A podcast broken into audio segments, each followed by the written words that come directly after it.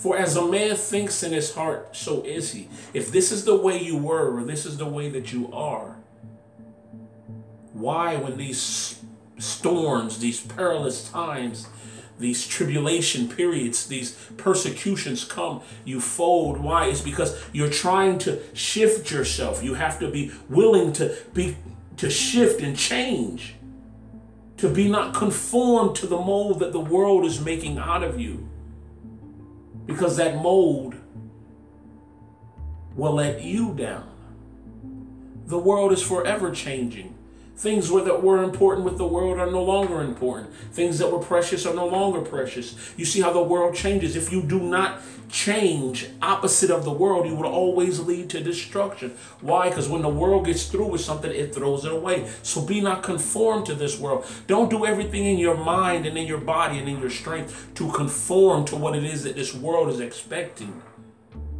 Because in a lost society, another scripture for when the blind leads the blind, they both fall in the ditch. If the world doesn't know where it's going, if the world is lost, and I believe it is, based upon scripture and based upon experience and history and everything else that plays into that, because if the world does not want it, now when I say the world, I'm not talking about a globe, I'm not talking about a sphere, I'm talking about a system, the mindset of a people that are going and going, going with no end in mind. In other words, no destination It's not you everything that they want to achieve is here in this world. I want a fancy house. I want a new car. And forget the word fancy. I don't even want to put the word fancy on it. I want a house, car, family. I want these things.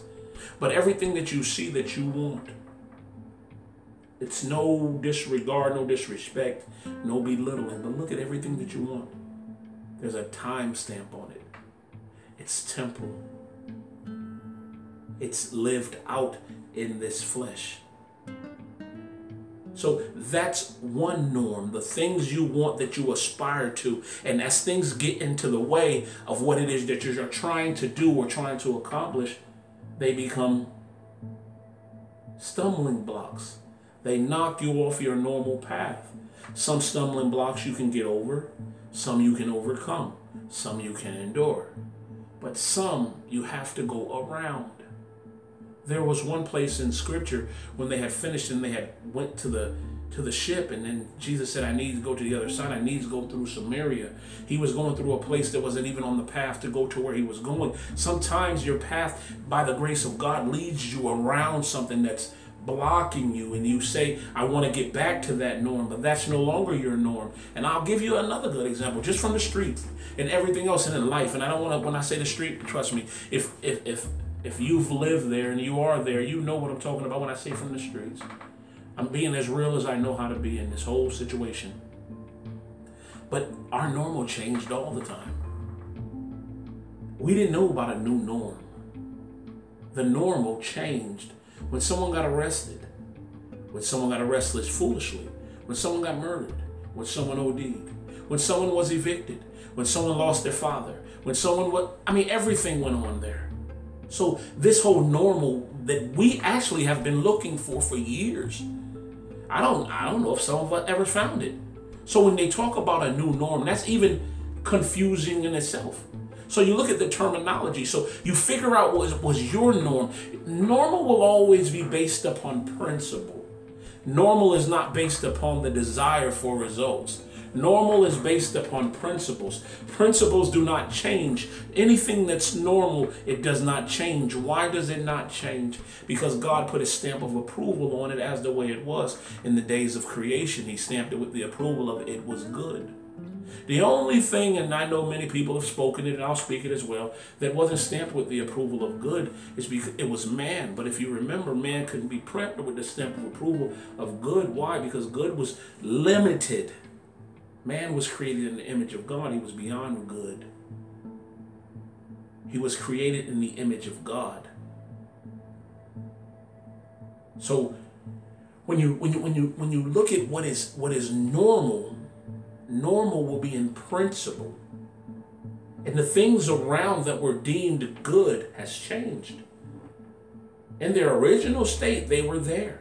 In the eyesight of God, who is not affected by time, they're still good. How do you know that, Greg? Well, let's look. Things have changed. Things have changed over time. But if you look later on in the book of Acts, where he had a dream, Peter had a dream, and it spoke of angel. I mean, a, blanket or, or a sheet full of different type of animals, both clean and unclean. And this one had, you know, unclean in it. And you know, he was told to rise and eat. And Peter, being the devout devout Hebrew Jew that he was, says, I've never, be it far from me, I've never eaten anything or even touched anything unclean. And the response from the Lord was, How are you to call, who are you to call what I've created unclean? So that tells me that in the eyesight of God and His creation, there's pain there in His creation, but it's still clean before Him because God is not bound by time. Man was not stamped with good because man can change because man was given a responsibility over the things that change over time. So man was not to conform into a system, but a man was supposed to be diligent to his commitment to God and the commandment that God gave him to keep it, to protect it.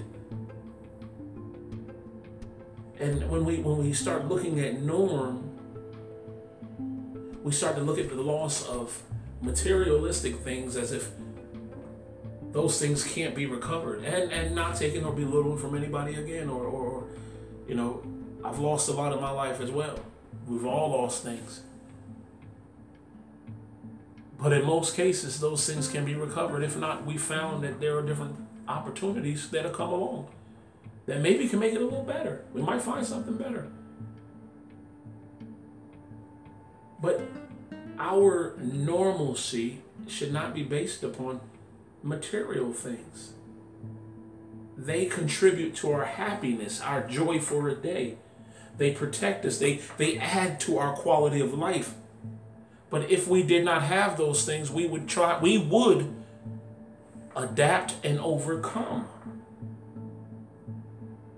Because that's what we do. So, not taking it from the desire or the need to have those things or want those things, or if you work hard for it, go get it. But don't let them soup you up with this new norm like it's something terrible. You've been changing in your norm every day. Some kids walk to school every day, change their pattern every day. Some kids duck and run every day. Some kids don't know where their next meal come from every day. Their norm changes every day. Now, for those who have been privileged, those who have been blessed with multiple resources more than they know what to do with, if they have more than what they can bear, that they look at everybody and say, oh, it's a new norm. We adapt and we overcome. Your norm has changed. Because the means to keep those resources are changing. That's the norm that's changing. Now it's for those who have the multitude of resources. They are the ones that have the new norm because they have to find out how to maintain those resources, whether it be money, houses, cars, servants, whatever else you want to call them. They're the ones with the new norm. And anyone that's been in the, the true faith of God has not been affected by this norm or new norm. Because everything that we've been taught over the years and, and we've looked forward to, and not just, I don't want to use the word taught like we, we, we were brainwashed or people are brainwashed. It's not even like that. You've been taught, in other words, you've learned from a lot of different things. You didn't just learn from oral teaching, you've learned from experience, you've learned from listening at others, you've learned from being uh, uh, uh diligent. You've learned from being sober minded. You've learned from, you know, trial and error. You've learned from a lot of different places. So when I say we've learned over time that these things happen in, in, in our teaching and our in, in our way of life, whether you, no matter what religious persuasion you put around it, you've been knowing that these times were coming because they've always came. Solomon told us this way there's nothing new under the sun.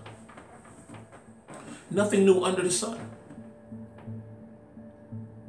Things may change how they look, their appearance may change, but there's nothing new under the sun. If one man overcame it, you can overcome it.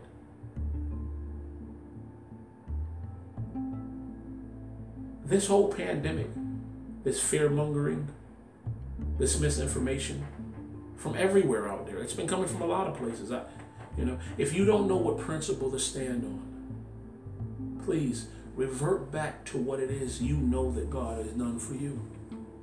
And one thing you know for sure is that when you were in the locks or the shoulder or in the comfort of his pleasure in his arms. You know when you were personally, you didn't feel no fear. So if you feel fear and fear is prevalent and present at this current time, just run back to him. You see, I understand what it means because I've been there. When it says, Come boldly unto the throne of grace that you may obtain help and mercy in the time of need casting all my care on him, for he cares for me. Does it say it eliminate the pain? No. Does it say that the tears don't come? No. The frustration, the anger, the, the anguish, the feel of loss. Does that eliminate it Oh No. No. You just find comfort and peace in a place of reassurance that it's going to be okay that it's going to be okay. Because that leads you to a place where all things, all things, and you've seen it over